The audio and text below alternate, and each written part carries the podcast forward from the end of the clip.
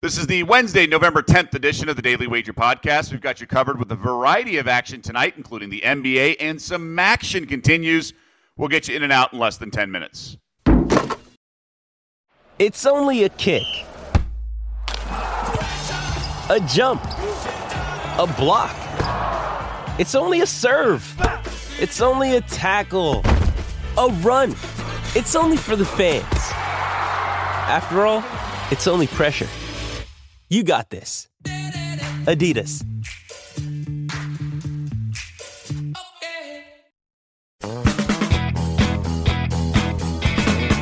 Welcome to the Daily Wager Podcast, presented by DraftKings, America's top rated daily fantasy app. I'm Doug Kezirian alongside Joe Fortenbaugh on this Wednesday. So we survived the onslaught of college basketball games. Quite the list. Got there with a winner on New Mexico State. And uh, but action Every day. Steady, Joe. Steady. Yeah, MACtion. I was on the over in that damn Ohio game last night. And what we get? We got it was so it's 60 and a half.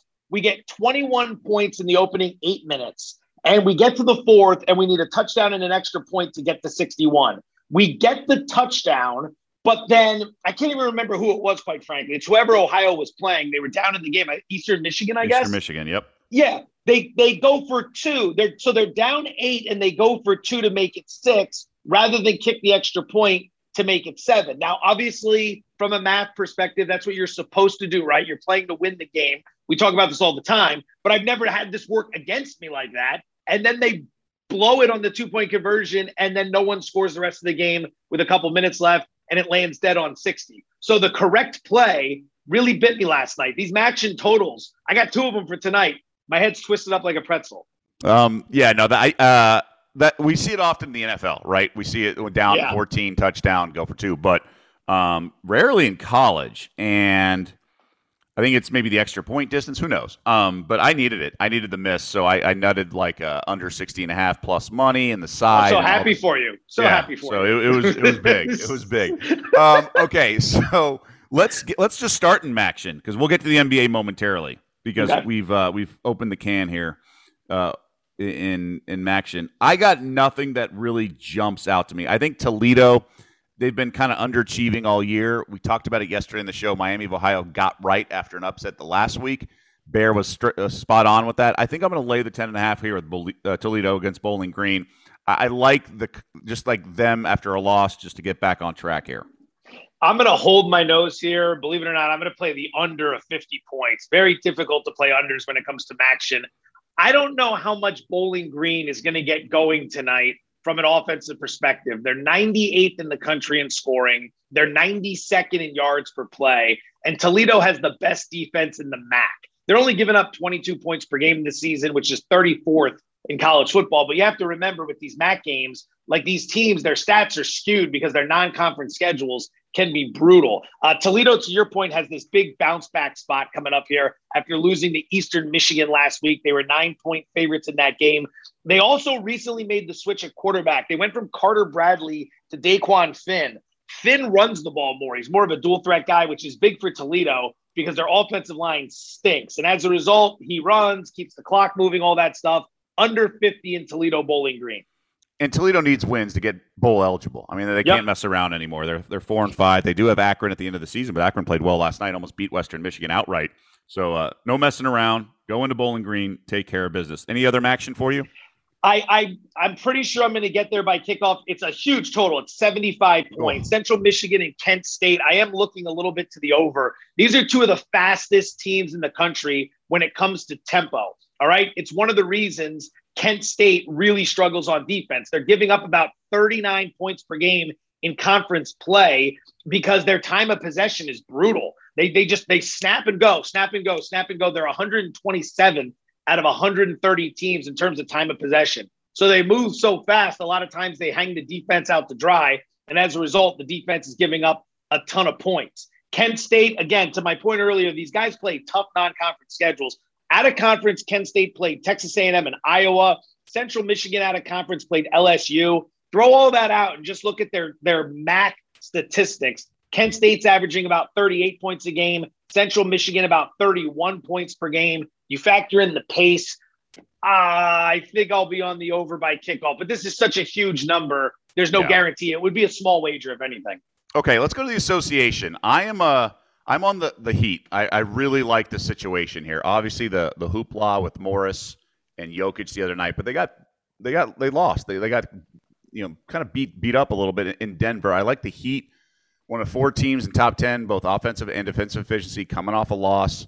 I think they're going to bring it, and the Lakers are just the Lakers right now. No LeBron, they're shaky defensively.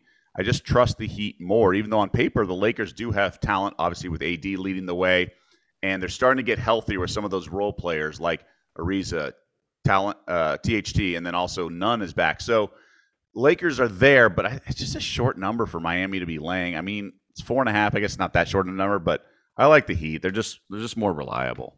It's it's obviously a small sample, but Miami has bounced back well off both of their previous losses earlier this year. They won and covered both times out. That was their third loss the other night against Denver. So it's not going to surprise me at all if you're right and they bounce back here. They got the Clippers tomorrow night in LA as well. So you wonder if anyone's going to be going out partying. That's the one thing I would consider. But ultimately, I'd agree with you on that as well. I'm going to look to the Knicks Bucks game. I'm making two bets in this one. I'll lay the four with the Knicks. I'll also lay the one and a half with the Knicks in the first half. I actually like that one more. Let's start with the situation. Knicks were off last night, so they got some rest.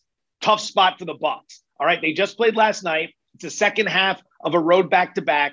Third game in four nights, fourth game in six nights. Six nights. So every one of those scenarios is creeping up for Milwaukee here. The Knicks this season in the first half, second in scoring, fourth in scoring defense. They're one of, if not the best, first half teams in the in the NBA. Milwaukee, 22nd in first half scoring defense. So there's going to be a real opportunity to jump on them early and then close it out late. Milwaukee's really fallen off since last season, and that's to be expected. I'm not dogging them. They won the title. If they start slow, who cares? You're entitled to it. But last year, they were fifth in O rating and ninth in D rating. All right. Those numbers have dropped to 17th and 18th, respectively. So I think the Knicks jump all over them. They like, like him in the first half. I like a minus four for the game. I'm also going to make a smaller play on the under. It's 206. Throwback to like 2005 here. Under 2,206 in the Celtics Raptors game. No Jaylen Brown for Boston, which drops the team's O rating from 106 to 98. That's a significant fall off, especially for a team that ranks 22nd in offensive rating to begin with. So I don't expect a lot there.